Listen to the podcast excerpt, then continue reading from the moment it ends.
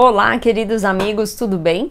Hoje eu vim falar sobre um tema que é a política e o espiritismo. E o que, que o espiritismo tem a ver com a política? Pois é, antes de explicar o que o espiritismo tem de vínculo com a política, eu quero explicar o que é política. A política nada mais é do que a ciência que governa um Estado ou uma determinada nação e tem por trás como objetivo a negociação dos interesses coletivos.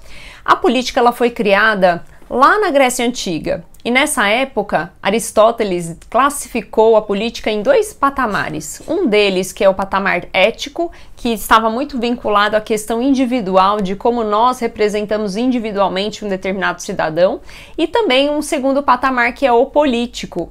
E o que, que, seria esse patamar? É justamente esse interesse coletivo, de como a gente pega esse, esse interesse individual e transforma no interesse geral de uma determinada população. E o que, que isso tem a ver com o espiritismo?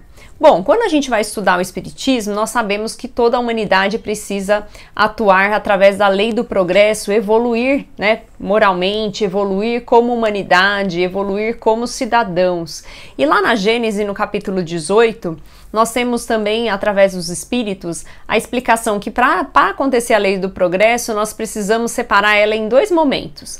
O primeiro momento, que são as grandes mudanças que a humanidade precisa passar, que podem ser consideradas aí as grandes catástrofes, as grandes mudanças de, de cunho natural, que muitas vezes fazem né, as pessoas saírem daquela zona de conforto e de alguma forma progredirem como humanidade, como seres espirituais, evoluindo moralmente, evoluindo espiritualmente.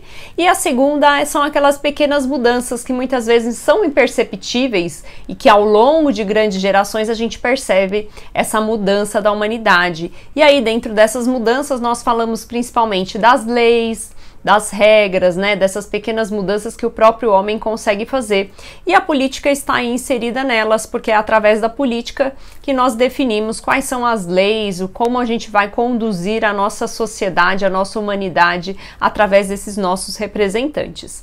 E quando a gente fala a respeito de política e espiritismo, muitas pessoas se questionam: mas nós espíritas podemos de alguma forma ser políticos? Nós devemos ser políticos? Sim, Devemos ser políticos, estar sempre pensando nessa coletividade. E podemos nos candidatar à política, por que não? Todos podemos nos candidatar à política, porém nós temos que separar o trabalho político do trabalho fraternal, que muitas vezes as pessoas confundem, né, não sabem diferenciar e aí acabam querendo criar partidos políticos ou envolver o centro espírita na política. E nós precisamos lembrar que o centro espírita é um local de atendimento fraterno que recebe pessoas de várias religiões, pessoas de várias crenças diferentes e com certeza de também opiniões diferentes em relação à política. Então nós não podemos misturar no centro espírita espírita essa questão de partidos políticos ou de interesses políticos. Nós temos que pensar primeiramente nesse atendimento fraternal como Jesus já nos trouxe, né?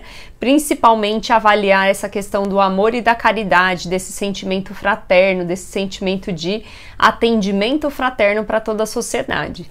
Era essa a reflexão que eu queria trazer para vocês. Um beijo grande e até o próximo Conexão Espiritual.